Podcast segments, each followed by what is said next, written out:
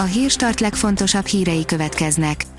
A hírfelolvasó ma is egy női robothang. Ma július másodika, Otto névnapja van. Milliárdos száll be a Gellért hegyi sikló építésébe, írja a 24.hu. Hiába az engedély évek óta nem indult meg az építkezés, a városvezetés azonban támogatja a turistabuszok kiváltására szolgáló siklót, az új résztulajdonosnak, Kreinbach Herr Józsefnek pedig bőven van pénze és építőipari tapasztalata is. Az Index oldalon olvasható, hogy az emmi érvénytelennek nyilvánította a Miskolci Elit gimnázium igazgatói pályázatát. A jelenlegi megbízott igazgató újra indulni fog a posztért, ha az iskola környezetében nem lesz lényegi változás. Ő Rudolf Péter gyönyörű lánya, Szonya, írja az NLC. Rudolf Péter és Nagy Kálózi Eszter legkisebb gyereke már 26 éves, most végzett a Színművészeti Egyetemen, Szonya a Story magazinnak mesélt először arról, miért választotta a szülei hivatását. Tízezres leépítések kőkemény évük lesz a Magyarországon is érdekelt német cégeknek, írja a privát bankár. Jelentős elbocsátásokra készül több magyar érdekeltséggel is rendelkező német nagyvállalat a vírusválság miatt, komoly árbevétel és eredmény visszaeséssel számolnak, van olyan cég, amelynek az idei lehet a második veszteséges éve a második világháború óta, ugyanakkor sok a bizonytalansági tényező. A babaszoba oldalon olvasható, hogy ekkorra várják a járvány második hullámát. Merkely Béla, a Semmelweis Egyetem rektora szerint megvan, hogy mikor érkezik a járvány második hulláma, a járvány megelőzhető lenne oltással, de kicsi az esélye, hogy elkészül addig. A növekedés oldalon olvasható, hogy tönkre mehet a katások egy része.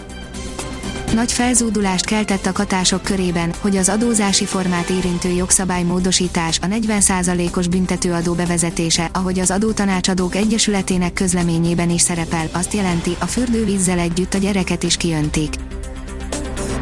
A portfólió oldalon olvasható, hogy villámgyorsan kiürítette a kormány a koronavírus elleni fegyvertárát április vége és június vége között a kormány közel 900 milliárd forintot költött a koronavírus járvány okozta gazdasági helyzet kezelésére létrehozott egyik fontos eszköz terhére, ezzel lényegében kiismerítette azt, megmutatjuk, kik voltak ennek az osztogatásnak a legnagyobb nyertesei. A startlap utazás szerint öt különleges úti cél Horvátországban. Egyelőre úgy néz ki, hogy nincs az a vírus, amelyik képes lenne megfúrni a tengerparti nyaralásunkat, már ha azt Horvátországba tervezzük, úgyhogy össze is szedtünk nektek onnan öt remek helyszínt a felhőtlen kikapcsolódáshoz.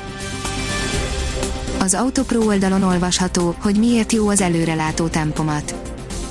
Az előrelátó tempomat angol nevének rövidítése után PPC előnyeit foglalta össze a Daimler. A kiderül szerint viharos napok elé nézünk Csütörtökön és pénteken ismét változékonyabbra fordul időjárásunk, amelyet egy felettünk átvonuló hidegfrontnak köszönhetünk, többfelé várható intenzív záporok, zivatarok kialakulása.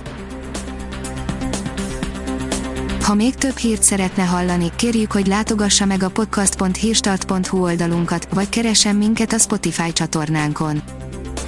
Az elhangzott hírek teljes terjedelemben elérhetőek weboldalunkon is a hangfelolvasás nem jöhetett volna létre a Google Cloud és a Central Media csoport hírstart fejlesztései nélkül. A hírstart kísérleti adását hallotta, a technológiánkat folyamatosan fejlesztjük. Ha tetszett a hírblokkunk, kérjük, hogy ossza meg ismerőseivel, vagy értékelje közösségi csatornáinkon.